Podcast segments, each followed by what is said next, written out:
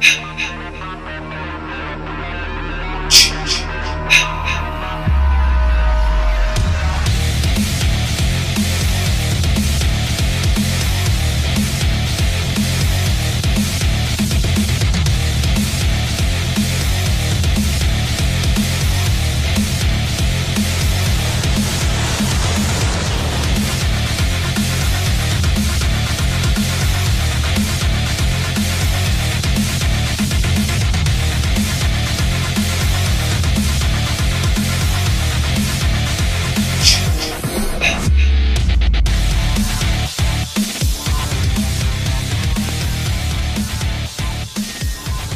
Slashers and Survivor Girls, to another super summary edition of the Creep and Real Horrorcast. I'm your host, Meg, I am Lunchbox.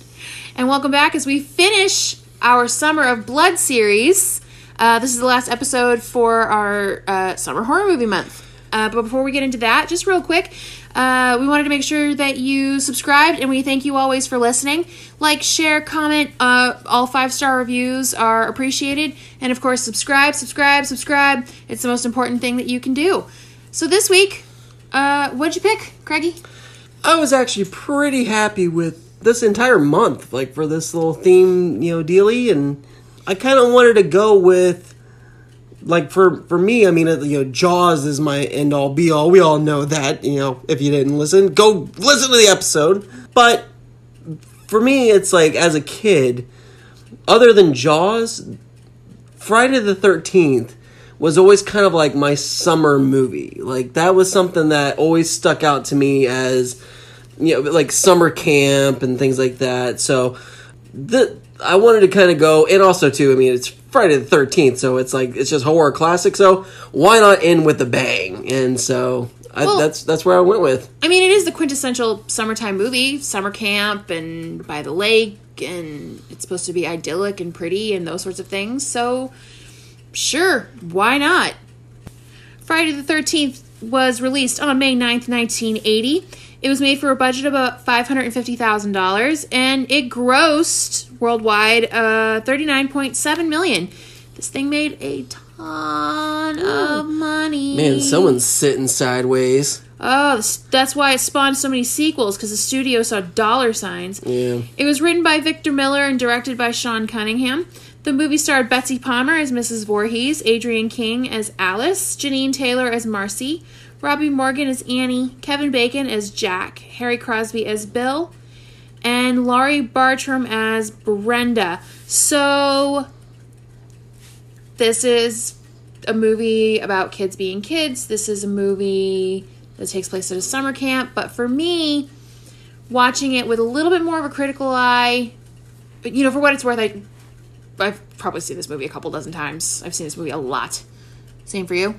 Yeah, this is one that's been pretty heavy. Uh, granted, a lot of the later Friday the Thirteenth is uh, you know they're actually more viewed, but this is one like from my childhood where it's like my parents felt like I could handle it, um, and Interesting choice. yeah, I mean, it was one that I remember watching with. It was around the Halloween time. Uh, is really when my parents kind of got into the mode, uh, as you you do, and then uh, so I mean, it's like I remember. Uh, watching, uh, you know, Jaws and Monster Squad, Beetlejuice, uh, hell, it was like Friday the Thirteenth, Nightmare on Elm Street, uh, a lot of the classics. But it was always like my dad had this thing where he always wanted to watch them with the lights out. Like that's how you're supposed to watch horror movies, and so that's so. The first time I watched this movie, it it struck me in a kind of a weird way because I felt that it's like I should be scared, but I was more intrigued. And like with like Nightmare on Elm Street, I had that feeling as a kid where I was like, "Holy sh! Like this guy's gonna get me in my sleep." Yeah. Whereas with this killer, it was more of like I'm just intrigued because I want to know who who it is. Like you don't see him the whole time, and it's but he's still kind of getting that that scare out of you, and so it was more of like it, it was just it was it was more of a curious Craig than than anything. Um, so that's where it's like I kind of fell with, it, but it was still enjoyable um, as a kid. Sure. So that's where it was like it was it was interesting to like and it also too was interesting as a dynamic for as a kid having those feelings instead of like oh no oh no she's gonna get an axe in the face. And then nah. No it was more of like oh my god how did they do that? Oh my god that's amazing. Like and then Yeah. yeah so More of that kind spawn of- the horror nerd. Right. And so it goes. yeah The funny thing about watching this movie this time with more of a critical eye, I don't know if it's I don't know if it's because we we watched it back in December or what, but I've found I've been using Black Christmas a lot as sort of my slasher benchmark. And Friday the 13th felt a lot to me like the poor man's Black Christmas. It was really cheapy version of it. Um, you don't see the killer. Um, in this case, you do get to see the killer at the very end, but for the majority of the movie, you don't know who's doing what, and it, it literally could be anybody. Teenagers are being picked off. This is it's summer vacation instead of Christmas vacation kind of thing. They're all all the kids are college age. Like there's a lot of a lot you can draw from that's really similar to Black Christmas, but it hits a lot of the same beats. But it, I, I don't feel like it does it very well. The um this movie it was as you just mentioned it's like where it takes a lot of that it's like not only did it take like the story take from like Black Christmas but like it also the music also took from other movies. Yeah, the music, uh, Henry Man- Manfredini seemed to borrow very heavily from Psycho and Jaws for the score. And it was weird because it, it when you hear that that Friday the 13th theme song Well, it doesn't really have a theme song. not it's a just theme, a theme. it's just the- it's the sound effects. The, yes The the Yeah. So that is fantastic. It's iconic and it works. It's so simple and It's like when you hear the cellos and Jaws. Dun dun. yeah, or uh, you know, uh, with like Michael Myers, that din din din din. din. Uh-huh. Like su- again, the, the simpler the the you know the rhythm is, the fantastic. Yeah, it's perfect. But when we were listening to the music, like you were just kind of like, that sounds like Psycho. Mm. Like I'm waiting for the the din din din din. Like and and there's like a part in there that has It was very similar- close. It was really close. There's a, a a couple of sections where. Uh, when the killer is starting to kind of creep up, you can hear the that that big bassy like boo boo like it's a it's just a build up, and I'm like that's that's fucking Jaws. Like they just took that from Jaws, and most like there's a couple of scenes where it actually happens like when the uh, you know girls running through like uh like little like puddle or something like that, and like or like splashing around in like the lake, and it's just like oh. There should be a shark there. Like that's that, Yeah, that's calling that out. and no shark. But like this movie, it was interesting because it kind of it made its own path, but it was using like different things. It was kind of like, I you know I really like this, so I'm going to use this, or it's like I really like this, I'm going to use just this, and mash it all up and blend it, and then oh, boom, Friday the Thirteenth. Like that's. And I mean, and there's a lot of movies that that will do that.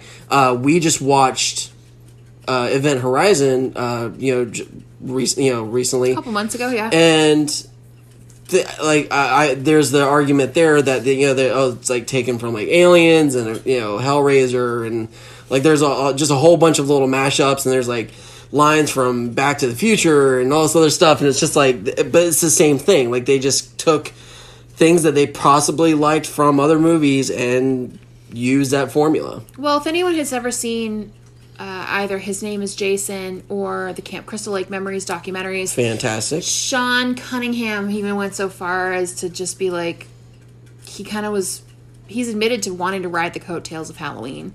And he also was sick of directing porn. So why not make a low budget horror movie and see what he can do with that? It, to the point where he put an ad out uh, the summer of 1979 in Variety magazine. It's just just a page that just said Friday the 13th, kind of like a coming soon sort of deal, um, just to get people to bid on the idea. He didn't have a script. He didn't have a story. He had nothing to work off of except for the title. And somehow he managed Like that's to ballsy. Yeah, he somehow managed to scam his way into getting this movie deal. Uh, but he he didn't have anything to say. This is one of those horror movies that people want to try to dissect, and it's like, what are these certain themes and tones? He it's it's literally about nothing. He had a nothing. He I just thought of he just thought, oh, I've got a killer. We've got some teenage camp counselors.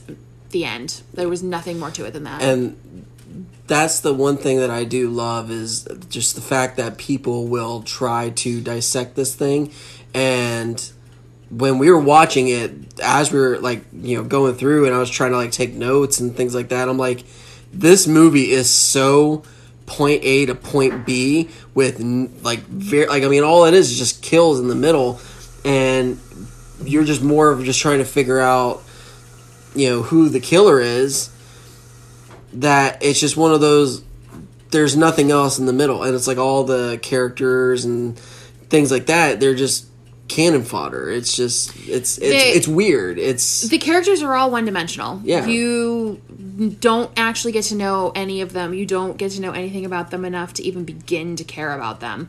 Uh, and this was the kickoff to pretty much the Friday the 13th legacy of rooting for the killer and just going into it to see how the slaughter happens. That's it. You you don't give a shit about anybody in the movie. You're just waiting to see, oh, how's the next guy getting killed? And that kind of sucks. And for me, that's flat. I don't want to see that. If it's just anon- basically anonymous kills, it's like, why should I invest anything into any of these people who are being led to the slaughterhouse? now i mean in for this movie i actually felt that it was it was done okay where you kind of felt like oh no like something's gonna happen to the kids um and it's like Did every- you care though? No, and that was the thing is like oh, like because they would like show up. There was a couple of characters where you're like, oh no, not that guy, or, or you know, it's just it goes to now going forward into the the Friday Thirteenth franchise. That's when it was more of like, oh no, we're here for the kills. We're here to see who like I want to see like what they come up Yeah. with to you know slaughter them like where they send Jason to New York and he punches a guy's head clean off his shoulders. He just hadoukens, and then I was like, "How?" And then his head flies off into a garbage can. Yeah, but this set the precedent for all of that. It it kind of it borrowed a bit from Texas Chainsaw Massacre in that way because when we talked about that one a couple of weeks ago, that was one of the things that we noticed was we didn't really get to know who the characters were, except for maybe Sarah, Sally and Franklin, just a little. Um, but in this case, you kind of get to know Alice a bit, but in terms of, of generalities with everybody, you don't know their backgrounds, you don't know where they come from, where they go to school, where, you know, if they have parents, like you know nothing about them. It's like they just sort of drop out of the sky, completely blank slate into this summer camp. And they and they're also incredibly one-dimensional. And I know this is a weird complaint because it is a slasher movie, but I think where Sean Cunningham failed and maybe like say Wes Craven did a bit better was he fleshed the characters out a little bit. They weren't just walking stereotypes or archetypes. Like there was something to them in terms of having personalities and those sorts of things. So those sorts of things. Like Alice, uh, our heroine of the film, was actually pretty. She was like pretty bland white bread. There really wasn't anything to her. Uh, notably, Kevin Bacon's in this movie, but it's not like his performance knocked anybody's socks off. Well, and that was the thing is like as we were watching it, he stood out the most for me, but it was more because of I like I, I just already knew who Kevin Bacon was. Like I'm a fan of Kevin Bacon, so it's like Right. it like seeing him on the screen, it's like he just automatically stood out. Back in the '80s, when he didn't really have like a really big name as of yet, Well, at this point, he was really only known for doing theater in New York, but prior to this movie, his only other screen credit was a random role in Animal House. Yep. Um, and so That's that's, but that's the thing is like so he still stood off of the screen for me, and his character felt a little bit more interesting, and it was actually kind of surprising that he got offed early. Like he was one of the first uh, couple kills. It's not because he didn't have. He was a nobody at the time. But that's what I'm saying. It's like because he was a nobody, and it wasn't like because I think if if maybe he had that, uh, you know, that celebrity namesake that he has now, it would be a type it, definitely a thing. It's like you know what, let's keep him a little bit longer towards the end of the movie, and just to keep eyeballs Yeah. on it. Well, the only real name value they had for this movie was Betsy Palmer, who wasn't advertised as being in the movie because that would have given away the ending. Uh, and at this point, her she hadn't done movies in years. Like it was just one of those where the mortgage was due, and she got this script kind of thing. It was more of a well, no one's going to see it anyway. I might as well make a quick buck, and that's the only reason why she did it. Um, and she's been very open about that. It's not like it was any real secret. She thought this thing was garbage and it was going to go nowhere. And A- to the day she. a lot of people thought it was garbage. but till the day she died, she stood by that and she still could not understand the following and why people were so invested in really any of the Friday the 13th movies, but especially hers, where she's like, Pamela Voorhees was despicable. Like she was just she was killing people. What was the appeal there? And the biggest appeal was because it was a mother avenging the unnecessary death of her son, and a lot of parents could feel that, like Yeah. could really get and, behind that. And that was something that where it's like people at like conventions when they go to or when they would used to go to meet her, they would like bring their babies and stuff like that and like have them like take photos with her like holding the baby and she just at first didn't understand it whatsoever because she's like I murdered children like that, or I murdered you know uh, young adults, and so it's like, why would you want me to hold your like? It it felt very morbid. Um, I mean, it is a little the, but the fact is that a lot of people can identify with her. yeah, because as personally as a parent one of the things that would be almost impossible for me to imagine is one of my children dying. And it would absolutely destroy me. And mrs Voorhees was a little cuckoo banana pants hearing the voice of her dead son in her head. So it drove her over the edge but her goal was to make sure that no other children died at camp crystal lake. Yet I'm gonna kill a whole bunch of people. So it's I mean, like, they were already in college yeah, I know, but it's just like, oh, like it's the people that are slacking off and not doing their jobs. Um, yeah, I'm I'm protecting the the innocent by Right. removing the problem. Right, Or- and or- making or- sure the camp wasn't ever going to open again. yeah. Because there's two schools of thought here. It's removing the staff. Can't open without staff, right? But it's also creating this reputation to where at some point nobody's going to want to try to reopen Camp Crystal Lake. Because it had been tried. Let's see. The timeline for this is Jason died in 1957. The following summer is when uh, Mrs. Voorhees started stalking the camp. The camp had been closed for over a decade. Steve Christie comes in in 1979 to try to reopen the camp, so she reappears um, after that. So you've got a little over 20 years between the first round of killings and then where this movie takes place. And I think that's really the main idea is to close it for good because people go to this place and they never come back out. So it removes any potential for it reopening and it removes the potential for any other young children to get hurt or die at this camp. And one of the the interesting things for me while watching this film is the the townspeople um, around. like They're all fucking nuts too. like it's insane that they all have this thing. It's it's such a small town that it has become the folklore or it's could become the urban legend and it's just this is the thing that everyone believes and everyone knows the story of camp blood camp like Right. and just uh, like it but they make it like that there is a supernatural like it almost has that feeling where it's like oh there's something supernatural there don't go that way It's like there's the Jersey Devil, Chupacabra, Bigfoot sort of vibe to it. There's a ghost haunting the camp or something. Like there's definitely a preternatural, supernatural sort of thing. and that's where it's like with the lore of Jason where it's like oh you don't go to Camp Crystal Lake because Jason is there they never mention that it's Jason or any or any of that where Because it's, it's not at that point, and it, it doesn't No. become Jason until Alice at the end of the movie says speculates that Jason could still be alive. No, but they just leave it. The townspeople leave it open. They just say, "Oh, it's just bad. Like, just don't go there. Like, just quit. Yeah. You know, like just just don't go." And then it turns around where it's just it just always turns around where it's like, "Don't go, don't go, don't go." Oh, Camp Blood is bad. And then in the later movies, it's because oh, don't go there because Jason's there. Right. And you know, it's like oh, now you have the the the physical you Yeah. know, being. Right now, it's just that creepy aura. Yeah, Yeah. but that's where it's like it, there was.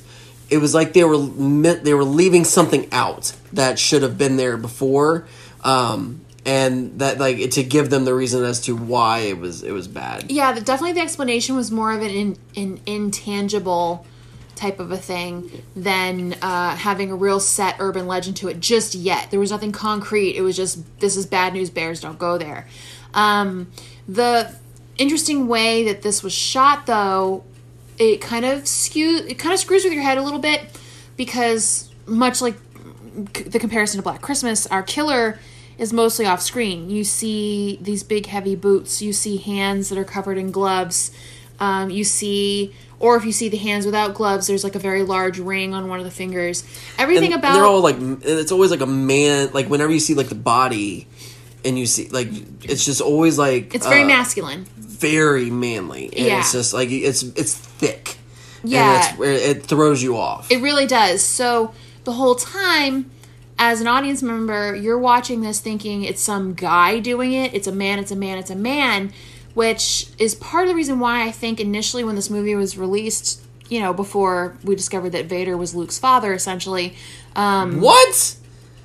ye- When did that happen? in 40 years ago. Son of a bitch. Yeah.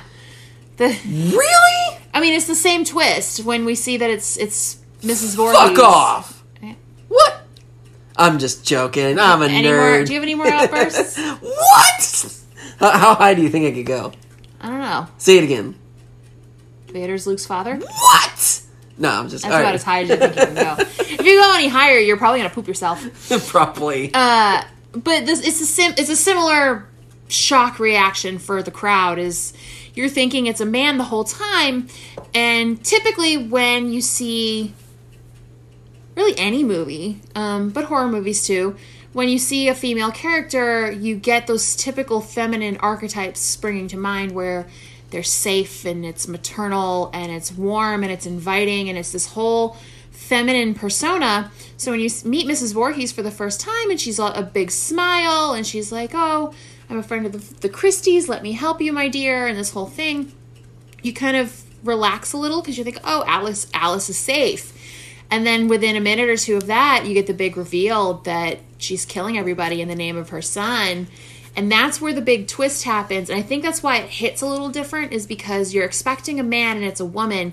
And that goes against the feminine archetype because mothers are supposed to be safe spaces. Mothers are supposed to be the place you can go and kind of shut the world out, um, and no one can hurt you there. It's it's rare to see an instance. It, maybe at this time, maybe forty years ago, maybe not so much now. I think movies have toyed with that idea a lot more, but at the time, the idea that a woman could be capable of killing people was so far fetched um, because the idea is that women aren't designed to do that. Men are more aggressive and men are more likely to do that. Like, look Yeah. at serial killer profiles. Well, and that was the thing. It was like from this movie, they it got bashed because it was it was being very misogynistic and it was just taking this like tone where it was like violence against women. But then, it, but when I, you actually look at it, it's like it's a woman against woman. Like it's like that that's where it's like this whole thing is very uh, yeah it's it's but it was but it was written by a man and directed by a man. yeah. And that's where the stance is i think is this idea of misogyny. And one of the things that i looked at when i was kind of researching this movie a little bit before the podcast was um, one of the things that was looked at is yes the boys were killed off but they were killed off very quickly. Like they really didn't have to suffer in any way so the boys were dispatched fast and then the girls were chased um, they usually had to bleed to death there was some incredibly painful or slower way in which they would die. Um, that's where that misogyny argument springs forth. It's like, why are you basically torturing the girls in the movie? But the the interesting thing that I found was it's all in the perception of the viewer. It's, Absolutely. And and that's where it's like where I watch this movie and I see the girls I see that as a stronger like uh, like a stronger uh, point than than uh, you know, oh it's misogynistic. It's like the men couldn't last as long as the the female. The survivor girl Alice went like even though like the the killer was a woman, it's like she still fought and survived and like the end like she ended up living for like another 2 months I think it was. Um, yeah, until inexplicably Jason showed up at her yeah, house. that that's in part two, but we'll get into Eventually. that later. But that's what I'm saying. Is like so she ended up surviving, but it's like so if you look at it that way, where it's just like we in a way they're kind of empowering girls, and it's like when you're looking at a movie and you're watching a girl being chased by a killer, your first reaction is oh no she has to get away. Like so you're you're pulling for that that character. Mm-hmm. And so it's you're wanting that survival and you're wanting like so it's the empowerment plus you're actually like on her side. There are movies where as we you know watched before where it's just like oh my god just just kill them. like you don't care Zombeavers. like yeah it's just There's it's- a lot of those. it's, it's just whatever and it's just like it, like so there are female characters but it's like we've never like sat there and gone oh that's misogynistic because you know they're making their female characters terrible Yeah, this is there's a reason why the final girl trope is repeated so often and there are reasons why that it is so successful is because it it's not that it's yeah there's you can argue for it's usually nudity for the male gaze it's usually you know naked women in a lot of these you don't occasionally you see a man without a shirt on but you you're never going to see a full frontal on a dude in movies like this it's always Yeah. a girl uh, in various stages of undress even all the way down to her underwear And to be honest, Or I don't. I don't naked. care. I don't care how good a man looks.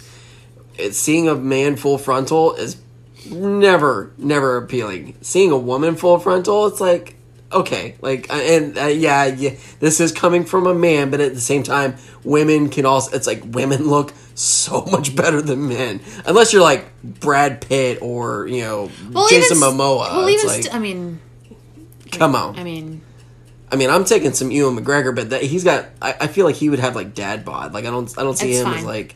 I'm all for it, but it's still. bring on the dad bod it's still. it, well i mean to be fair the, the penis isn't exactly the prettiest thing to look at That's what I'm saying. It's and like. so there's that part of it but it's the this the double standard of okay we can see women in their underwear we can see women fully nude and that's acceptable in an r-rated movie but the minute you show a penis boom x rating what Well, I, I kind of feel like it's uh, in the same way, uh, like with like Japanese porn, where it's like they have to blur out like any type of like penetration because like that that's the no no. It's like Yeah, that's the no no. Forget the fact that it's a tentacle or something. Yeah, but don't watch the pen. Okay. Yeah, no, I know, but it, it's it's it's weird that it's What like a yeah, weird cultural thing to do. It is. It's very weird. Um, but like with horror movies, when you see like a full male, like you know, full frontal male, it is uh, like when it does happen, it's very uh, at a distance, and it's but when you when it when you see it, it's kind of throws you off. Well, yeah, a good example of that is um, Cillian Murphy in 28 Days Later. I was just thinking that. it's the opening of the movie, and the camera's pulling back, and then you're like, "That is a that is a naked man." that is a penis. Yeah, and it just sort of.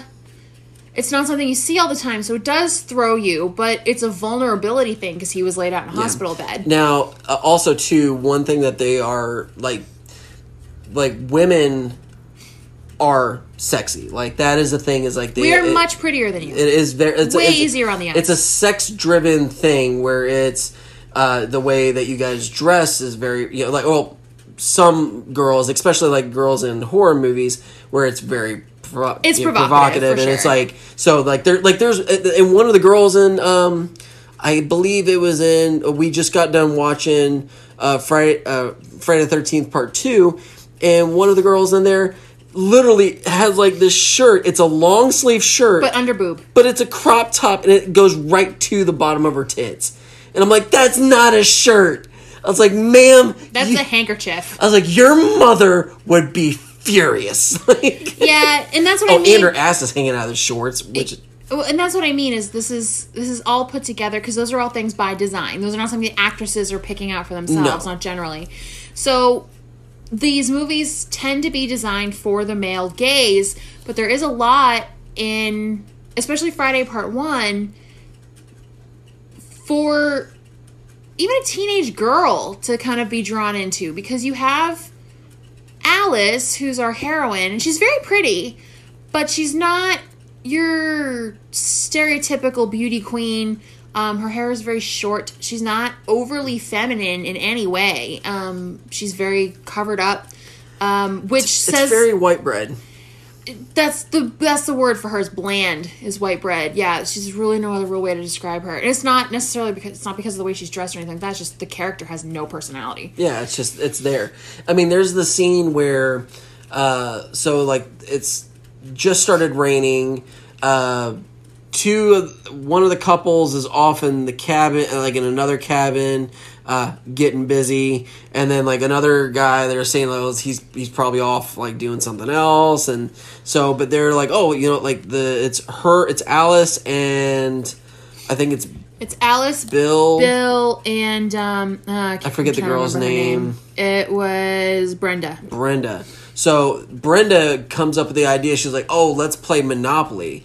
Alice is like, "I hate that game. It's the worst." And she's like, "Oh, not the way." Brenda's like, "Not the way I play Right. it." And she's like, "We're gonna do strip Monopoly." And like, so it becomes this thing where it's like Alice is like, "Ooh, awesome! Like I'm in." So it kind of opens up that she does have a side that she's not a prude exactly like where she's like uh, i'm not like uh, you know most like survivor girls that are just very closed off or like sheltered or anything like that she's like no let's go. Like i'm ready to take my clothes off jamie and- lee curtis in halloween was the same way where Yeah. she was just like yeah pass the joint. She i don't think that fully buttoned up ultra puritanical version of the final girl came until after this movie. I think that came a little bit later. I think that was more coming with like nancy in nightmare than anything else. I could see that for sure. Yeah. um and and that's where it's like just having that good girl or the just very uh, closed or secure like or like um in scream um having what's um sidney Sidney. Uh, same thing. Like we're all like she was. I mean, she was kind of closed off because, like, you know, of all the stuff that happened to her family. But like, you could say it like in just her clothing, where she has like these like she's covered in like over like clothes that just don't fit her and she's like there's a couple of scenes where it's like you could tell like she's a little bit more fashion forward but like most of the time like she's just like in comfy clothes because it's like she's trying to keep she's hiding yeah she's hiding something And that's one of the things that sort of got kicked off in this movie is this. Some people want to attribute it to Halloween, but it really wasn't Halloween that did it. It, w- it really was Friday the Thirteenth. Um, is the sex equals death thing, and uh, a lot of that is because of the vet- vendetta that Mrs. Voorhees was on, where it's like the counselors were off having filthy sex when they should have been watching him having, you know, should have been watching my my Jason in the lake, and they didn't. Well, I mean, it's it's that is a hard one to to debate because I mean, there were the scenes in Halloween where they're you know drinking and having sex in the sheriff's house. Um, But the I think Friday is the one where it really is driven home because it's said out loud. It's explicit that this is her motivator is dirty teenagers were off getting were off having a good time Yeah, while my like- son was drowning in the lake. yeah, it's like if you like, it's like you weren't doing your job. You were out having sex. You were, you know, smoking, smoking the devil's grass, and then you know, drinking the devil's juice. Y'all need Jesus. oh, praise the Lord! There's a fire.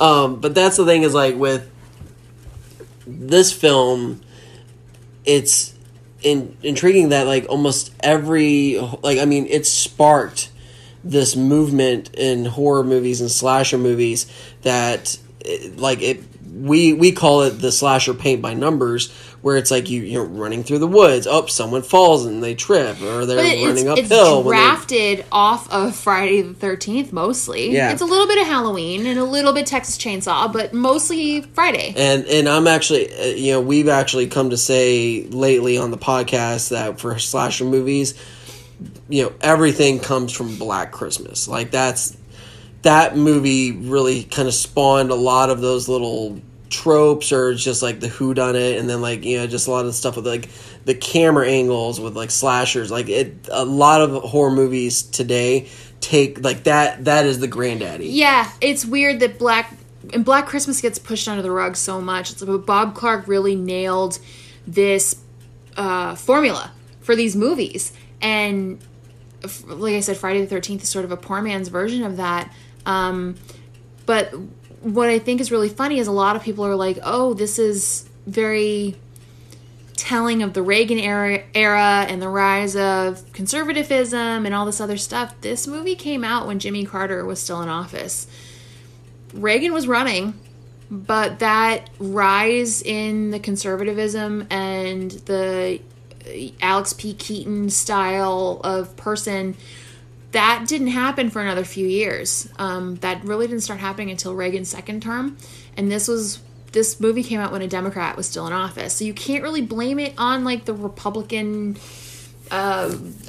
and it- religious right kind of thing because that wasn't a thing yet. Like that hadn't really even kicked off. Yeah, and that it was it's weird because it's like he you know, Cunningham was just he was just making a movie. He didn't give a shit. Like he was just Right. putting it out. Yeah. And then how many like, people can I kill in this movie? And that's really it. So it's like when a lot of those movies when like he just you know was trying to get just artsy fartsy with it and it's like going back and watching a lot of movies nowadays where it's just like they always bring up something that really has like something that comes with t- at the time. So it's like uh, you know with the purge and it was like you know there was like a big political standpoint and things like that or it's like uh, when you have like movies like Get Out and it has like a racial standpoint uh, or or racial message and things like that. Uh, it you know kind of like of the time and people really try to dive down deep. Now those movies have something to say. Cunningham did not. Yeah. He was like, I'm just killing people. That's it. I'm telling a story about a mother. Well, we don't know it's a story about a mother until the very end of the movie, and it's that's it. Like, so it's like we were like, oh, that's the reason why. And but at the same time, it's like the whole movie. We're just like, fucking everyone's dying. Like, who- like Who's okay, bumping all these kids off? yeah, that's that's it. That's all we get. Yeah, and it honestly isn't anything more than that. Um, and most of the movies that have some sort of message, it's usually pretty glare. Like there's always something on the surface that hints at it. This is hack and slash, man. This is all about blood. Well, it's supposed to be about blood. The once we uh, finish up here with some sponsor stuff, let's get into the special effects and the Tom Savini bits. Sure. And we're back. So, one of the things that Friday the 13th as a whole has a reputation for is the gore, the kills, the special effects. Friday the 13th, part one, was pretty milquetoast with those. Yeah. All of it. Tom Savini is an absolute fucking wizard. And he's done some amazing work over the years, especially his work with Romero and Robert Rodriguez and those sorts of things. However, He's just an icon and a legend in his own. Like I mean, I love watching like documentaries and things like that. It's sure, uh, and he fantastic. also he's a horror actor sometimes too. yeah, the mood strikes. fantastic. However, whether it was due in part to like the MPAA having hair across their ass because they're just coming off of the 70s exploitation films or what, the there wasn't a lot of gore and the kills were mostly either implied or completely off screen. Um, the amount of blood in this movie, especially compared to later ones, is pretty minimal. The uh, the probably one of the more in your face scenes, I guess, for lack of a better term, is the Kevin Bacon death, where they drive the killer's under the bed and drives the arrow up through his neck. That's probably the bloodiest one, and it's really the only one I can think of offhand where you actually see where you see the kill happen. You see the arrow drive up through his neck. Yes. All of the others have these quick cuts. So your brain sort of fills in the gaps Or uh, like there's the one with uh, with uh, Steve Christy where he walks up and he's like, "Oh hey, what are you doing out here?" You know, talking to the killer, and he obviously knows who that person is, and then they just they stab him, and all we don't see the actual penetration. We know that he's getting stabbed in the stomach, but the camera is just cut above, and you, you're getting his, his face reaction. Um, So I mean, like there there's that. Uh, and then like later when Alice is running through and Steve Christy's body like falls dangling, you can see where he's got like the stab wound in the middle. Um, like and that that's But it. again, it's a really quick shot. Yeah. Uh, that's where what a lot of these end up being is it's I think initially when it was put up to the MPAA it got an X rating.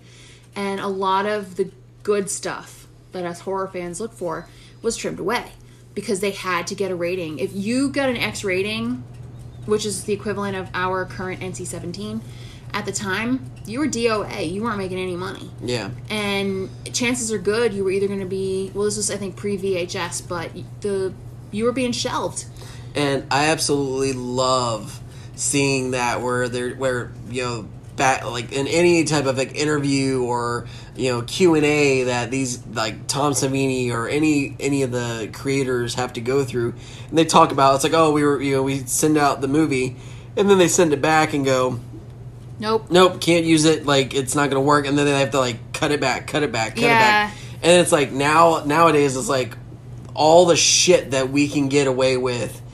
And it's just like comparatively yeah. oh my god like uh, like and i would love to have someone from the past like from the 80s watch like from that time frame watch a movie from our time frame Watch and be Hostel like and see what happens. yeah be like what the fuck? Or- how did this get released? And this i think is right before Deodato was doing cannibal holocaust. I think that came out the following year. Yeah. So there really wasn't there really wasn't anything that was super in your face gory. The 70s had a lot of exploitation and grindhouse movies which were and then the giallo of italy they were very um, there was a lot of blood but it was technicolor blood so it was weird. It just it didn't read they the could same. they got away with it They- they're kind of like a, in a weird because it was an unnatural color i think was one of the reasons why they kind of got away a little bit more. Possibly and I, Uh, mean, I think in like italy it was definitely a lot more like it was very lax well yeah. Um, um, it's just kind of like you know like Germans with their sex, and it's they're okay with it. It's like everyone's everyone's all right. Um, Yeah, and I think it's the same thing. Yeah, it's probably the same thing where it's just different cultures, different attitudes. Um, as much as most Americans don't want to admit it, there's still very heavy undercurrents of our Puritan background still running through our culture. Um, it just manifests itself in some really weird ways. But this was uh, the start. Friday the Thirteenth was one of the starts of the pushback on a lot of that. Um, plus, most of the stuff in the '70s, even the stuff that went mostly mainst- mainstream, um, like Last House on the Left and The Exorcist, those sorts of things. Um, I still don't understand how they got away with it, but they. I- don't know. It was just they did some they somehow managed to work around a lot of it and they were sort of the oddballs because a lot of that stuff was way underground still um, and i think if it wasn't for the fact that uh, the exorcist was done by the same man who did i think he did the french connection. And he had done um, you know william peter blatty was the writer and stuff like that. I don't think it would have done anywhere near as well. Yeah, well, I mean, and that's the thing is like, there's always those movies that are the gateways into like opening up those avenues in order to get like those type of like criterias out. And Friday the Thirteenth was definitely one of those films. Whether or not you know Cunningham was meaning to do it that way, which from it was a happy accident yeah. i think I think it was more of like, yeah, they started a franchise be, based off of you know, m- you know, money, money, money, money. But at the same time, it's like it created this lore and it created this and this this paint by numbers structure for more movies than what they really uh, you know are uh, accredited to. Well, yeah, if you look at what Friday the 13th did, despite the fact that most of the kills were implied or off screen, uh, there was very little gore. Um, you know, you got Marcy with poor Marcy with the axe to the head kind of thing, but that was really the most seriously like off putting one. Um, they really, with the different cuts and stuff like that, mostly allowing your imagination to do the work. It did open things up for the slasher movies to become more over the top as time went on. So the kills got more outlandish and things became gorier and shit just started to get real weird. Um, you get stuff like Sleepaway Camp where they throw the trans element in there, and then you get um, some of the some of the weirdo shit like Cronenberg was doing um, with The Fly, which is you know critically acclaimed. It, it made a ton of money, but it was still really weird. Uh, a lot of the shit that Carpenter was doing. Um, i if it wasn't for Cunningham taking getting this movie out and taking the risk that he did, I don't think Wes Craven would have had any shot in hell of getting Nightmare made by anybody. Um, even Bob Shaye, if there wasn't a precedent because of like Friday the Thirteenth and a couple of the other slashers that came before him, there's just no way. I think like Bob Shaye and those guys because they are very business oriented.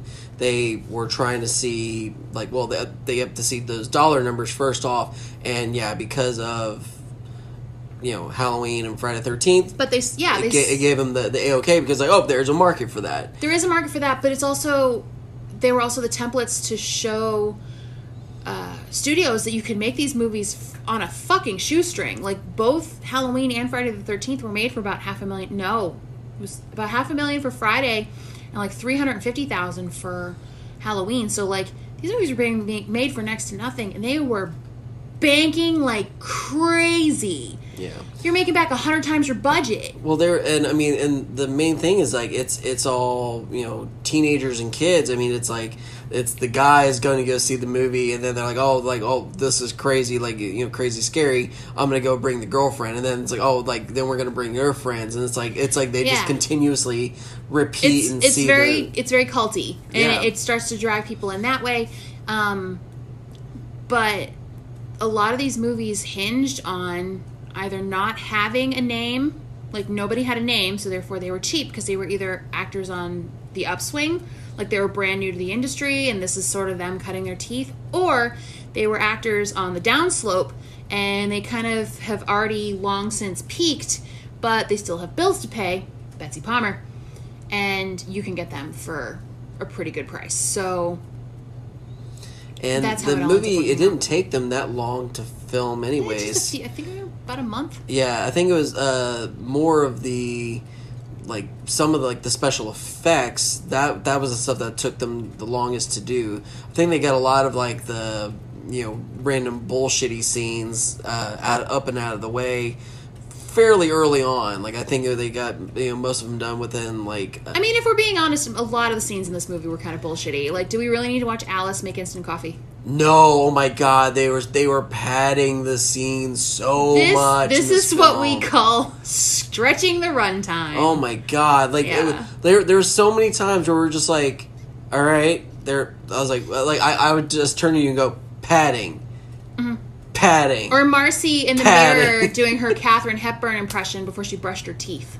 Like that sort of shit. Like, do we really need to see Marcy brush her teeth? Like, let's get to know these people. Why are you showing us like stupid bullshit? I'm getting ready for bed. Like, no. Like, give us something to grab onto. I mean, granted, it's like yeah, Marcy was was just about to get you know get got, but uh, like there was other characters and stuff that were there that uh, it's like that was like, oh, I totally forgot about that guy. It's like he was one of the first first kills. Uh, he was on the the dock, and oh, know, the, the prankster guy, whatever the- his name was. yeah, like not important. That, that's what I'm saying. It's like it's it always felt like, and if I didn't have the list of names in front of me right now, It was Ned. I had I had I'd have no idea as to what these characters are because they were just that like in and out of your brain. Alice is the only one because she's the last one. Everybody else, even like Kevin Bacon's character, I don't even I didn't even know his name. I always just called him Kevin because like Jack, but that- yeah. that's what I'm talking about. It's like I had no idea that that's what his name was But for the the, longest problem time. with a lot of these characters is they're not super memorable except for whoever the survivor is and um, unless there's some sort of like pro wrestling ending like the end of part two where they just give you some bullshit so unless there's some like janky pro wrestling finish to the to the movie you're not even really going to remember the the survivor there's nothing about these people that sticks in your brain after you take the movie out or you change the channel. For this movie, Betsy Palmer is the most memorable character in this entire film. Because she stole every scene she was in. She was that good and she just took you in from the moment she walked on the screen and she's only in it for Five minutes, maybe. yeah, if that. And like so all the kids that are in this film, they're believable as kids, but at the same time, they don't give you anything. And it's in a weird way it doesn't work as like where with uh you know like Black Christmas. Well like you know if you want to kind of compare it to that, all the girls in that film, even though they were mm. technically, you know, cannon fodder, you still got some type of backstory to make you understand who that person was. Or personality. Even yeah.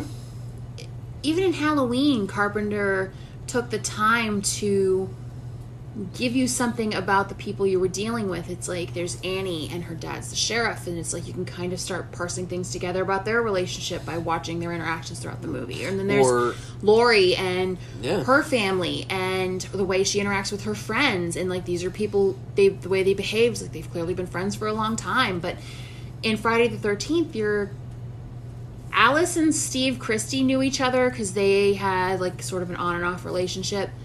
Um, and then there was, she had a thing. I read an I read in an article somewhere she had a thing with Bill, but that wasn't super obvious in the movie at all. It, it like it was It's- weird because like he was because he was he was the one playing the strip poker with him and Strip Monopoly? or strip monopoly and he was losing badly. Yeah, yeah. Oh, uh, or him and And Brenda both. and yeah. Brenda were losing, but uh, it like you could tell like he had like a little bit of a thing, but it wasn't. There was a cru- obvious. There was a crush, but there was nothing that seemed to be. There was nothing screaming at me that these two had some sort of like real connection. Yeah, Um, but essentially, it's like you. It's like the real world. You get to throw a bunch of strangers together and see what happens, and it didn't. It didn't. If anyone's been paying attention up until this point, listening to this podcast, um, I'm very character driven. I want to get to know the people I'm watching on screen, even if it is a shitty slasher movie, you know, blood and guts kind of thing. Like, I want to have at least some kind of reason to care about them, even if it's something shoehorned into it, like I'm a single mom or for just as like an or an offhandy comment or something. Give me something, anything, literally anything to make me give shit about about the people I'm watching or to make me feel the danger because if I don't have a connection to the person I'm watching on screen when the killer's coming for them, why am I afraid for them? I don't get I don't get the I don't get that for Alice at all. Um Yeah, Alice. I mean, like once you actually get into like like oh, like she, like the whole holy shit, like it's her type of situation. Yeah. Like there is a moment of like oh, like oh no, like I like you have that panic, uh, you know, kind of moment for, but it's not. It's not earned. It's just more of like uh like you are now in that moment with her because now you finally know who the killer is. and she's the last one. That's really the only reason why. That's it. So in other horror movies, when you get uh, a lot of those survivor girls, you end up having the uh, male counterpart that's also on that journey with them. Or uh, as an example, uh, I know you did last summer. You know, you had you know your final girl, but then also the guy that was with her, and they were trying to survive. Julian Ray. Julian Ray, and so they were trying to survive against um, you know the killer at the end. Um, I mean, there's a lot of times where you'll have that kind of pop up, and that is kind of an added into that situation. But as far as for Alice goes, it's it was more of a, a just a storytelling of like she's getting picked off one or you know or all the kids are getting picked off. She ends up being the last one. The But I think it's more by terrifying- chance than anything else. It is. It very much is. It's not skill, it's not luck, it's just she just happens to not be around Yeah. when everyone else is getting picked off. Yeah, and that was the thing was it was creepy for this entire film knowing that or that no one had any idea that anything was happening. Like that's the scariest part of this whole movie. They were so oblivious to the fact that people were dropping like flies around them. Yep. No clue. and uh, you know Mrs. Voorhees was leaving them around the camp. Like there was a scene Mm-hmm. Hidden in where plain sight, yeah, where, sure. where Jack is getting busy uh, with his girlfriend while it's raining. Uh, they have to have a, a candle on because there's no they didn't have the the generator on, um, and so they they're you know on this bottom bunk making love, and the camera pans up. And one of the first kills is in the top bunk with his throat slashed Yeah, and Ned's completely killed off screen. You don't even know he's dead till you see the body. that and that's where it's like oh my god like he's there and it, that's terrifying Kinda. It didn't hit me that way though, because it was more like, what happened to It- you? it's more terrifying because like again you have to step back into that the way way back machine and just kind of put yourself into that that mode. We are so desensitized now Right, where it's just right, like we sit there and we look at him like what the fuck? Like dude like like you just we were like all you the last time we saw you went hey what's going on? Can i help you? And then like then the camera cuts and goes to the next scene. We don't get like this whole thing of like him going oh no or any of that. It's just hey how's it going? And then next scene um, it's not like with uh, Steve Christy where he's like, "Hey, how's it going? Like, can I help you?" And like, and then he gets stabbed in the stomach. You actually see him to a degree I get stabbed in the stomach. I don't know if it was supposed to be part of ramping up tension, or if it was just meant to kind of spook the audience, or what. But the Ned in the upper bunk thing didn't work for me because I'm like, it it worked. when for, did you die? That's It- usually my first yeah. thought. Is like, what happened to you and when? When? It- what did I miss? it worked for me because of the situation of just like they are so close to death and they have no idea, and then out of nowhere, you know, he ends up you know dying anyways. And it's like she's under the the, the bed, he the whole time, like right. Like Listening to them have sex on top She's of her. exactly like she's under the bed while they're having sex, and she's just waiting. And then by chance, she or like she happens to have an arrow already ready to go, primed and ready to go. And also, the fact that sh they could get an arrow under a bunk bed, like and like you know the the leverage and just that thrust, and it's like There's not a lot of space under there. yeah, it's like man, it's like that's that's impressive. especially with the body under it. Yeah. And those mattresses they they sink. Like they don't they don't really hold. It's just like and so she had to get through the mattress plus body and it's just like with the with the, that arrow must have been fairly long and it's just like thinking of the physics it's like okay, I'm just destroying this thing.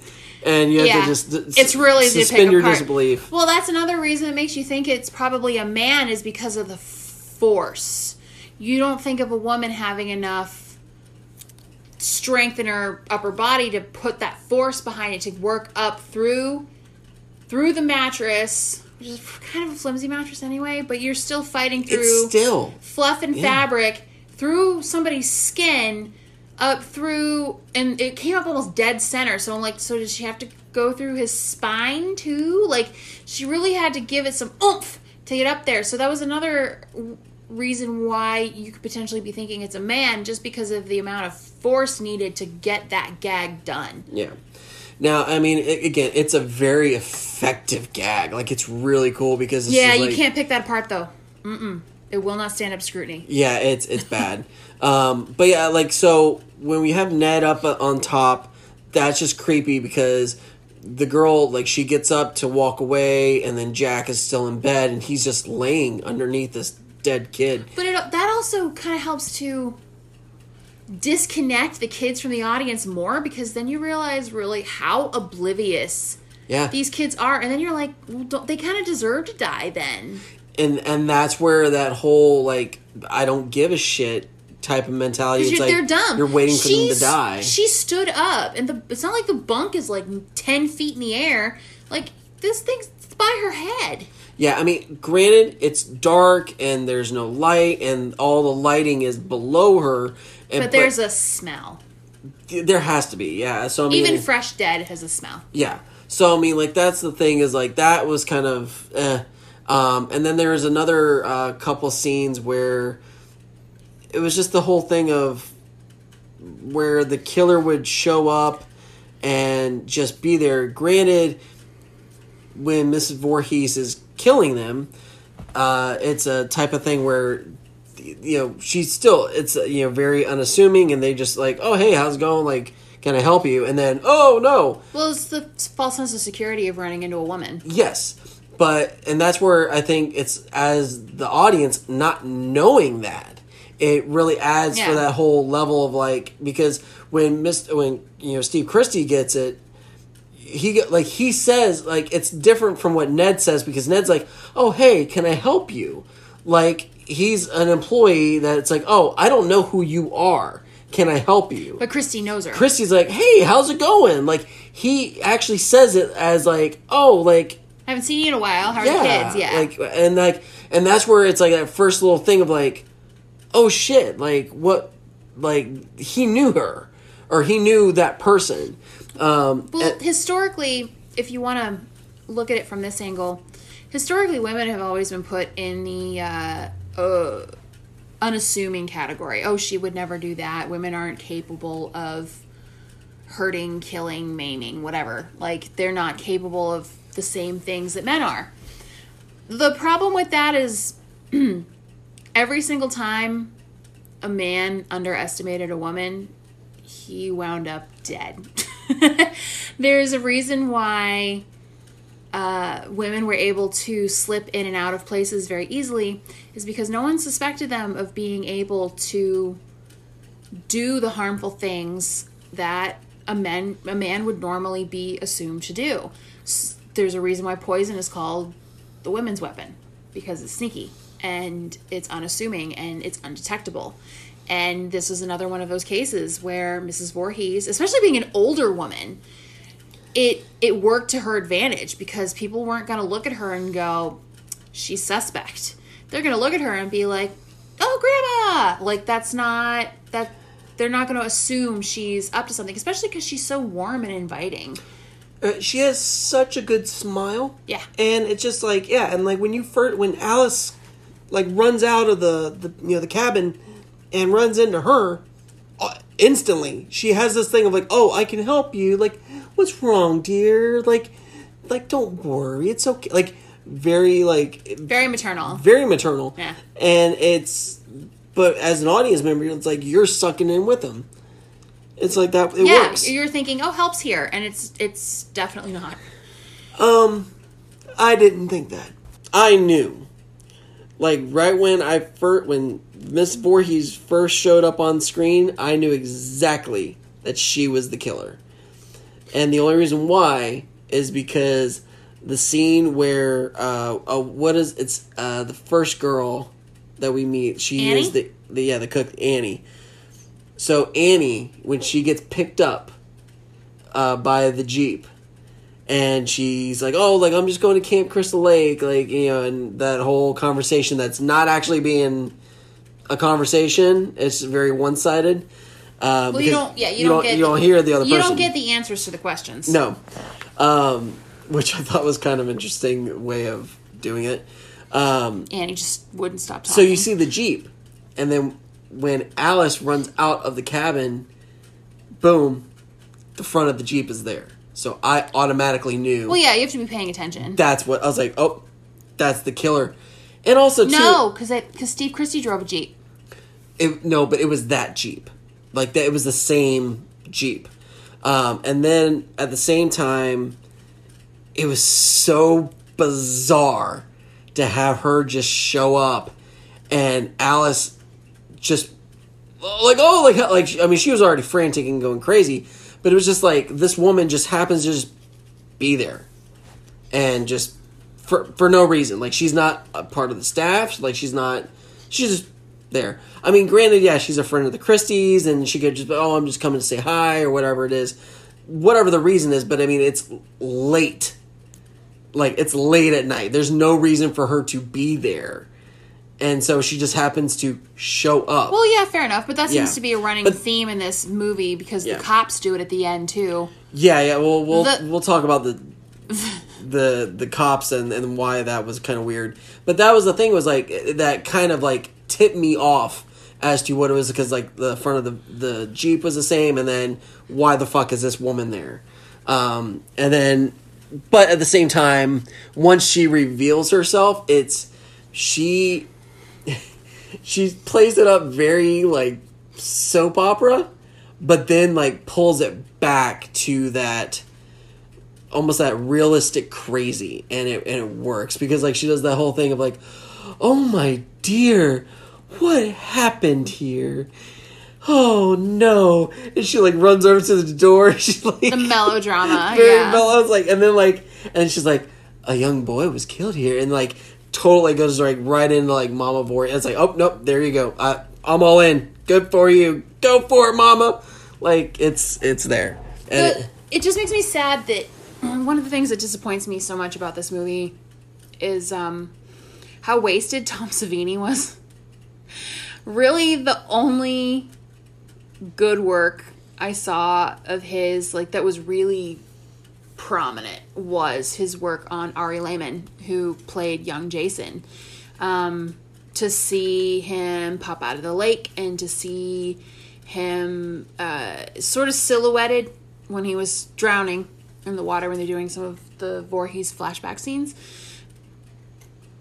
That was really where you got to see what Tom Savini really could do. Um, everything else had been edited to death, and you got a couple blood gags, but it's not.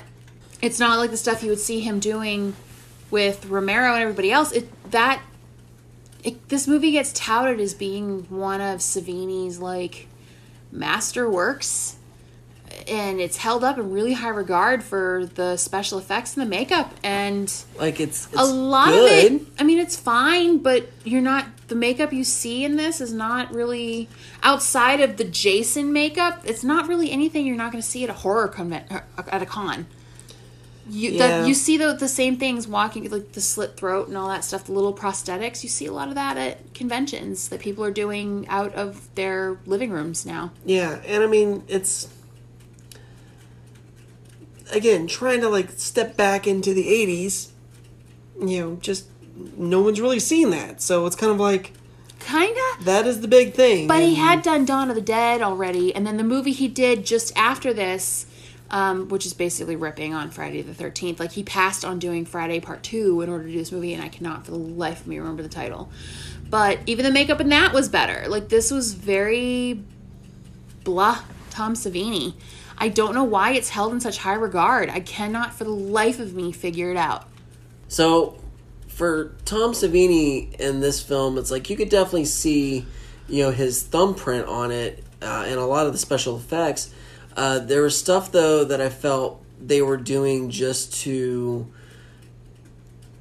kind of like oh like we have this gag and we can do this gag and like there was the the scene with uh, Bill and it, or it's like when Alice finds Bill and he's you know stuck up on the door and you can see it's got you know the the arrow in his eye Yeah, it's the it's- human dartboard. yeah, and it's just like uh, like that's like whole like holy shit moment.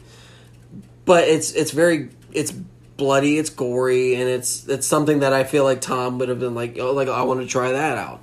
Um, and then also like the axe in the face. Yeah, we don't necessarily get to see the axe in you know said face, but it's like the actual makeup behind it, uh, like from the aftermath, is what we see, and that's still pretty impressive because it's it's going, you know, right down the middle of her face, you know, just passing her eye. So it's like it's doing a lot of stuff. But yes, a lot of that stuff you can go to Spirit Halloween and get a, a makeup kit and do it up and yourself. I think I think that's a lot of the problem with us poor jaded horror fans going back in time. Sometimes we can't put modern special effects out of our head, especially because computer animation has come so far, but also because special effects, practical effects, had come in the few years following this movie had grown quite a lot, especially with uh, Kevin Yagher and KNB and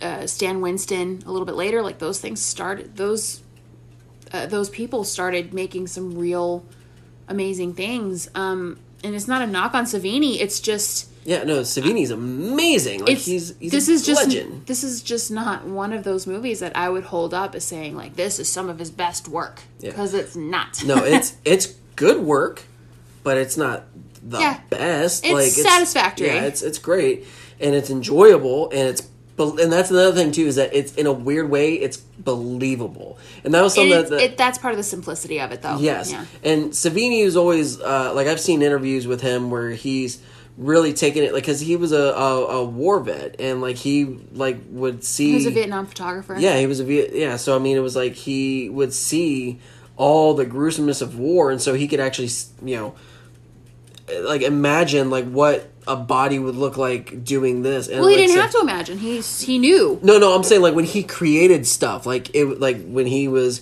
going through a process, like he's like, okay, this is what's going to happen to the body when it, and like so he actually had an understanding, and that really elevated like a lot of his work uh, later on. Um, but I mean, that was the thing was for this movie. I think they had they were on a budget, and there was also a couple of little gags.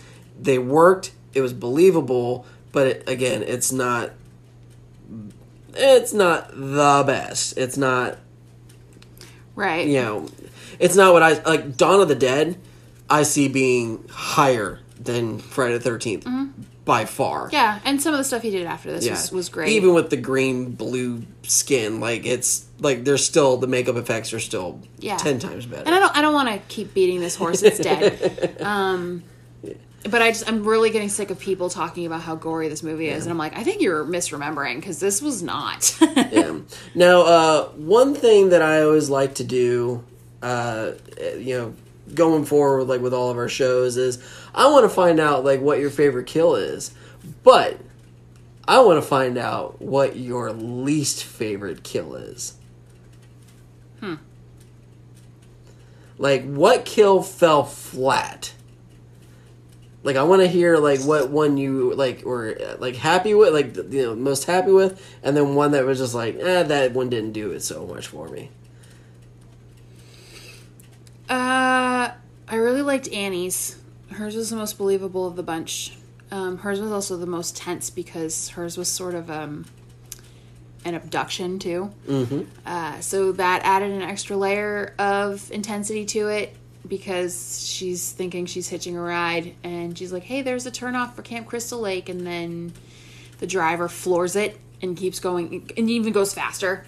Uh, to the point where Annie has to do the tuck and roll and try to run off into the woods, and just the poor baby doesn't make it. Um, but hers is is great because it's you're dealing with the abduction, and then it's really a simple one. She just gets her throat slashed, but it's still gruesome enough because she does that big inhale, and then as she does the exhale, the blood starts pouring out. And the timing of that is beautiful. Like it's really, really well done. And she looks like she's about to cry, and she just hits the emotion really well. It everything about that's really well done. Um, as far as my least favorite goes, uh,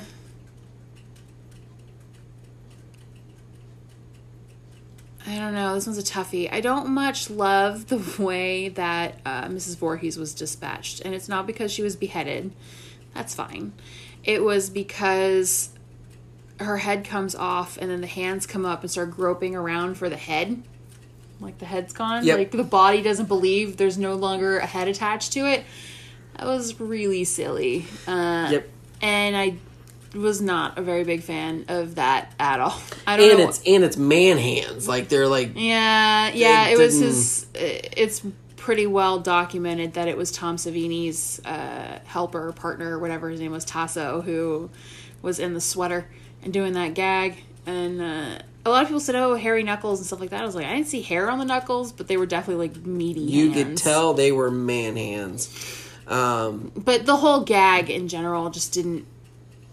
It just didn't hit right. It felt weird. Yeah, no, I, I would say that the uh, like that that was probably my least favorite, uh, just because it was the the build up was really cool, and I like where you like you know you saw like Mrs. Voorhees like freaking out like oh shit machete's coming to my noggin. Well, part of it too is because she was such a sympathetic villain that it was really hard to be happy that she was dead. Yeah, um, It was like, oh, another portrait. This woman died. She lived her life with a tragedy for twenty years. and then died with man hands. yeah, Um, unfortunate. like that that was probably my least favorite as well um, but my favorite kill i would actually say i would go with the annie but annie bugged me and, and I'll, I'll, I'll talk about that in a second but uh, i think my favorite kill uh, the setup for it was the uh, marcy.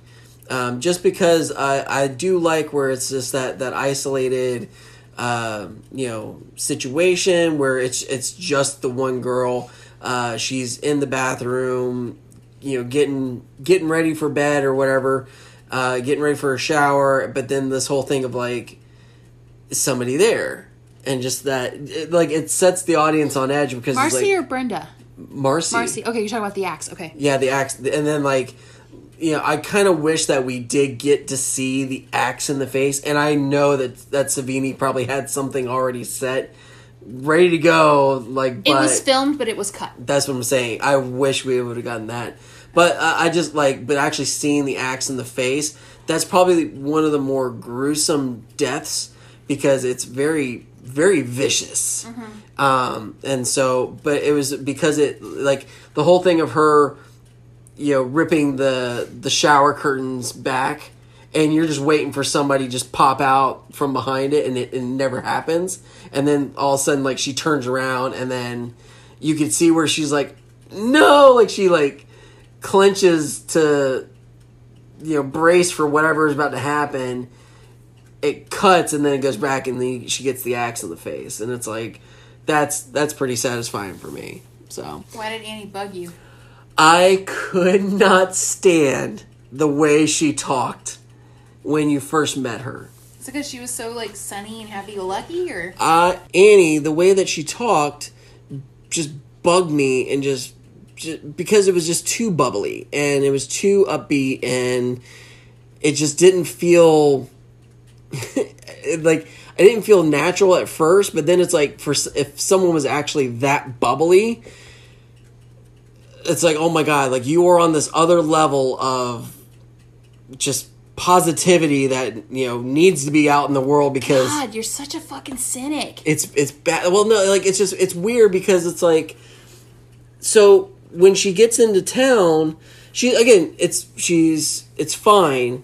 And she's like, hey guys, like you know, like can anybody help me out? I'm trying to get to Camp Crystal Lake, and automatically the town is just like, why are you gonna go there? Nope. Like like oh like, and they're just like kind of shutting her off, and she's like blowing her off. But then like the trucker that decides like oh like okay I'll give you a ride, sweetie. Don't don't worry. And she's like okay thanks. And like bounces like, all right, let's go, let's like, just again too much like w- a lot of energy, She's like a puppy. very much like she's a little chihuahua, and so sh- she gets in the truck and like as they're walking to the truck, the trucker hits on her. He's like, "Wow, you're a pretty girl, huh?" Like, and she's like, "Oh, thanks, all right," and like just gets in the truck with him, and then like as they're driving down, he's just like, he starts. He's like, "Oh, like so you don't know the stories?" And she's like, "Oh, what do you mean?" He's like, "Oh, like, you know about Camp Blood." And he's like trying to warn her, and she's like, "Oh, that's just some silly superstitions," and just like. Yeah. And he's like, he's like, oh, you got you kids are all the same. You guys are all just stupid. And she's like, oh, I don't think we're all stupid. And it's like, and like, and he's like, oh, you like, and he, and he goes back into calling her stupid. Mm. And then she just like smiles, and then just like, like it just keeps on going. And then that's when like she gets out of the car, and he drops her off out at a graveyard. Yeah, that's not foreshadowing No, but then like as she's like walking down, then she ends up getting picked up by what is to be Mrs. Voorhees, and she's like going on this like, "Oh hi, how you doing?" Like, "Oh yeah, I'm just I'm gonna be the cook. I can't believe you know I just love kids. Kids are the best." Like uh, I just like and just goes on and on, and I'm like, "Oh my god, somebody just kill her! Somebody kill her!" Like I can't dig the bubbliness anymore. It's just ridiculous. And then like it, then the mode turns and I actually enjoy that kill scene because of like where everything turns where she's like, "Oh, like you missed my turn." And then the panic mode where like Yeah, she starts to really get what the danger is. yeah, and it's like that then it's like oh, like the bubbliness like le- like leaves her and stuff like that. But it's just like everything leading up to it. She's the one character that you get more out of mm-hmm. the entire movie and it's one of those She's like one of the only fucking characters you connect with in this. that's what I'm saying. I'm like, "Oh my god," but it's just that bubbliness. It's just like Mostly because she wouldn't shut up. Oh my god! Like yeah, it's like oh you're the, just the Chihuahua. You're Oh. so broken though. You don't like her because she was so sunny and happy and bubbly. It was it was too much, and uh, what she was saying, it didn't feel like that would be something that a normal person would say in those situations. Where if somebody literally came out and called you dumb, you're not just gonna go like smile and then just like brush it off. You're gonna like address what they say, and she's like, "Yeah, I don't think we're that dumb," and like just moving on. No, fuck that. Like that's that I I can't. It was too much too early. and too fakey. Yeah, Yeah. too much too early. Like dial it back a little bit, going through it. But that was the thing is like I think Cunningham, the way that he had his actor, like when they had to act, it was very kind of soap opera and dramatic because like Alice did it at the end when the cops like pull her out and like Well- she's like, "What about the boy, You have Jason?" to you have to remember though that these mostly were stage actors. And that's a different kind of acting than being on screen. No. So yeah, and I'm not I'm not faulting them for it, but it's like if I'm if I'm critiquing the movie, it reads weird. Yeah. It does. It reads very weird because it's like at that the end scene where it's like, but the boy. What about the boy? Did Timmy fall in the well? Yeah, and he's like, we didn't find any boy. We only pulled you out of the lake. And then he's still there. Dun dun dun. Right. Zoom in on the lake. The the hook ending. Yeah. that really cuz you're thinking, "Oh, it's a dream. It's a dream." Like she was so shook up she was hallucinating and she wakes up in the hospital after she thinks she was pulled into the lake by somebody.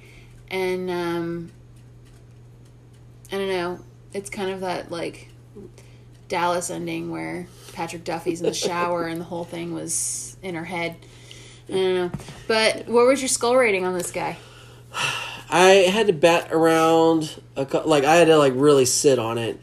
Um, Yeah, I'm glad we had a couple nights to think about it before we did this. I the more I thought about it, I'm gonna give it a think I'm gonna give this one a two It's it's pretty low, um, mainly because it is such a it's again it's a classic, but it's such an A to B movie that doesn't really give you a whole lot other than it's just uh like the thought of of a who done it and and then right when you get to the end, you finally get the big reveal.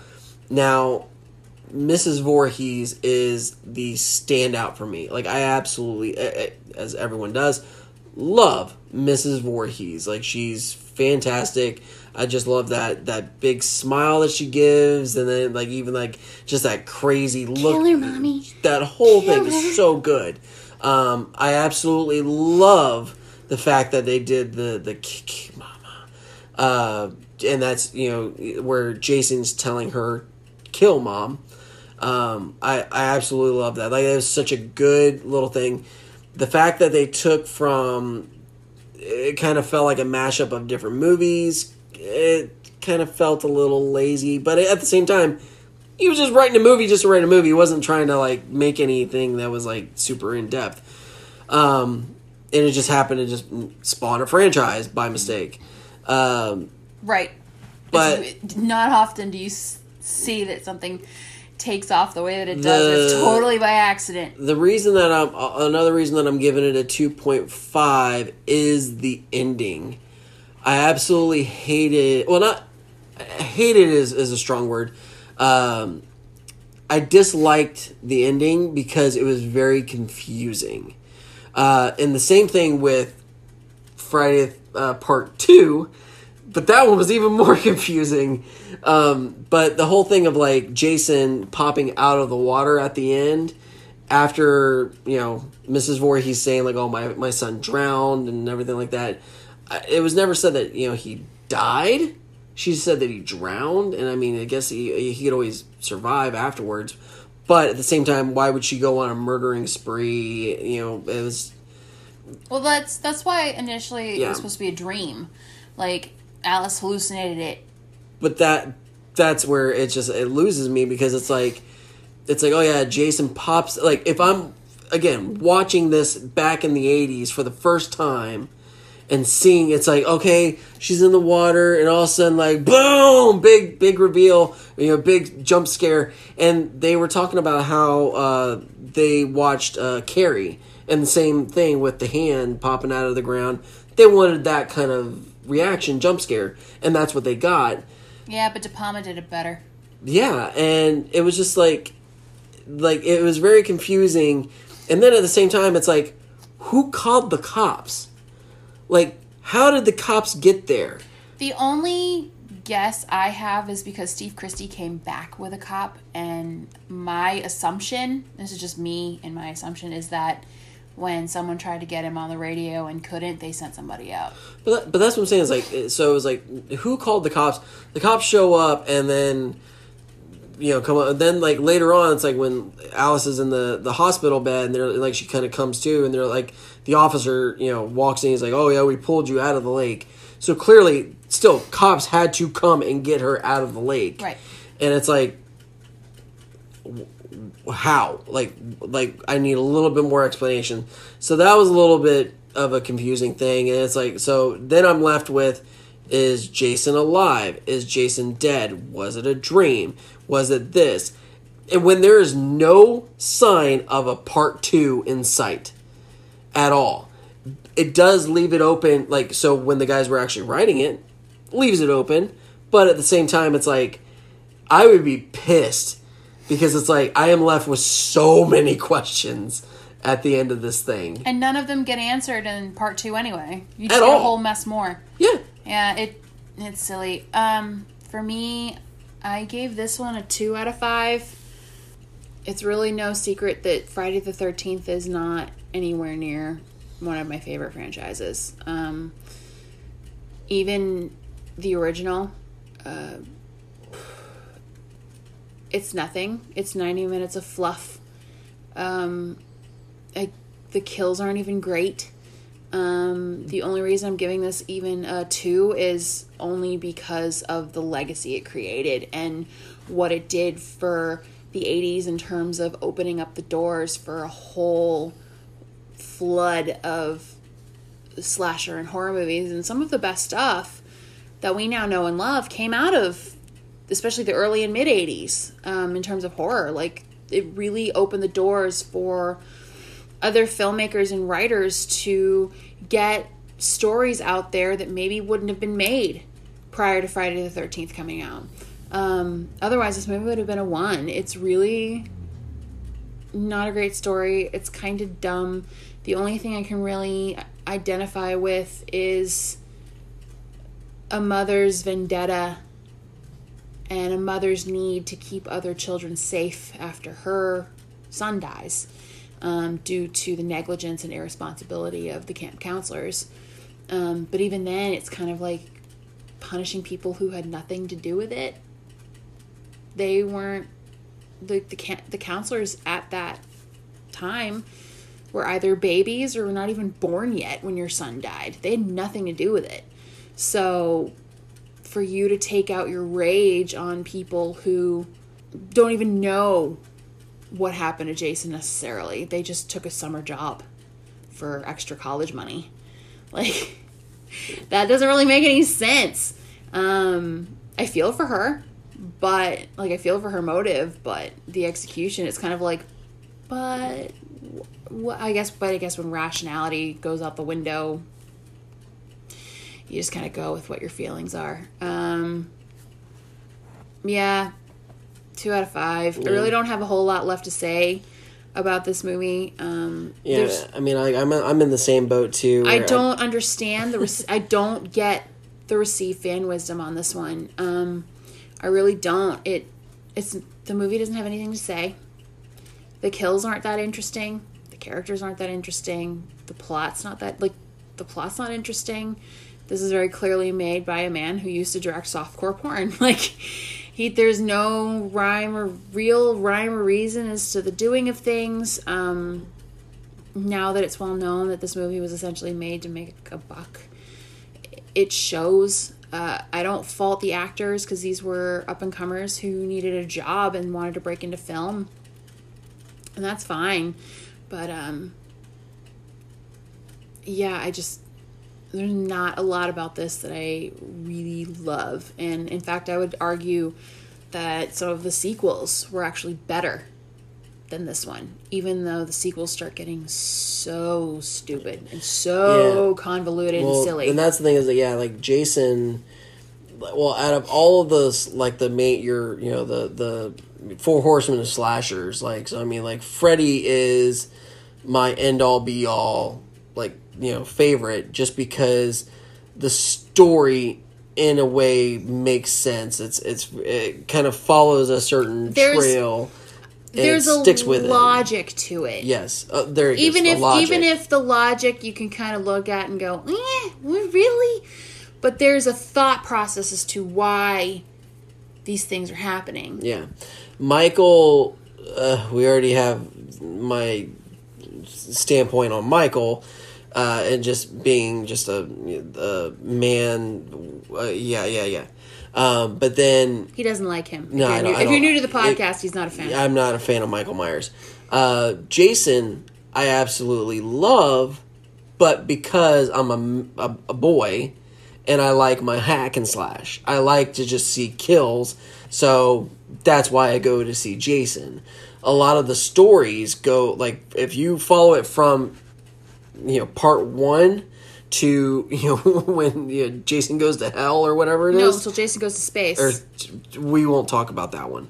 Um, Yet. yet, but everything going up to it, it's just very much like it doesn't make sense and nothing ever falls through. Like even Mrs. Voorhees, she gets dropped off at three, like not even at three. Like, it's at, at the end of two. Yeah, she and dis- that's it. she disappears. You don't hear about her after that until Freddy versus Jason. I think. Yeah. Um, the only one of really, I like Friday Part Four because the Tommy Jarvis story has something to it. Um, I, I'm not trying to. I don't necessarily want to make anything intellectual out of Friday the 13th because it's not about that. Um, and if anyone has been listening for a while, they know that I've made no secret about my love for cheese and sleeves and some of the real outlandish, over the top shit. Uh, but this doesn't tick any of those boxes. And if it wasn't for someone getting killed occasionally, it would be a really boring movie. Yeah. Nobody's having interesting conversations. There's no character growth. The whole plot of we just need to get the camp fixed and opened. Fine, I guess. Uh, yeah, this I don't know.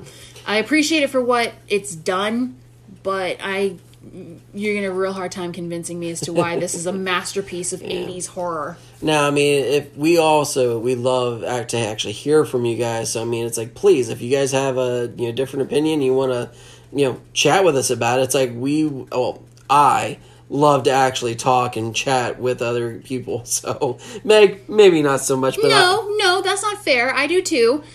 Sometimes. I'm I'm more of a chatty Cathy than she is, but still, you can actually reach us at uh, creepingitreal uh, dot cm at gmail.com. Um, also, hit us up on our Instagrams and the Facebooks, and also Slasher, which is a new uh, a horror movie platform. yeah, a little social media for horror movie fans. But you can get us at Creeping It Real. Um, and again, it's like just message us and you know DM us whatever, and it's like we'll we'll chat all day with you.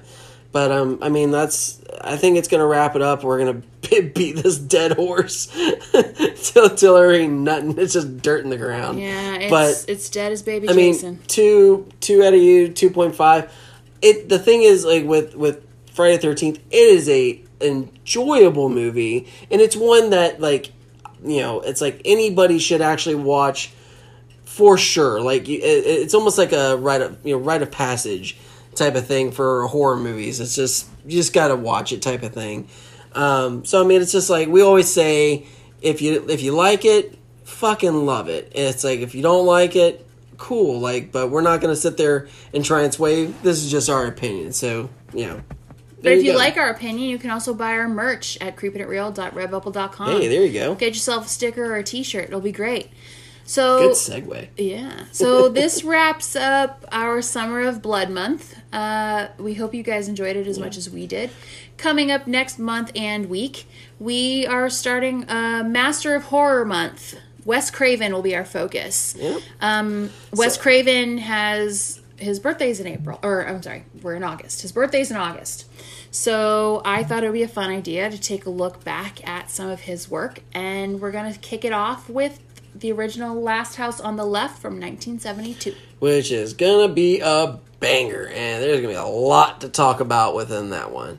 But I mean, uh, yeah, so it'll be all Wes Craven all month, and I think it'll be a good old, good old time. So yeah, so yeah, just remember uh, like, share, and subscribe, uh, and tell everyone that you possibly know all about this. Hit them up. We're on you know all types of different you know major podcast platforms. Just just subscribe, please. Just do it. We love you. Do it. So yeah, but uh, other than that, yeah, it's like uh, we definitely appreciate you guys. We love to you know see you guys next week. So, but uh, I've been Lunchbox. And I've been Meg, and everybody remember, Mommy knows best.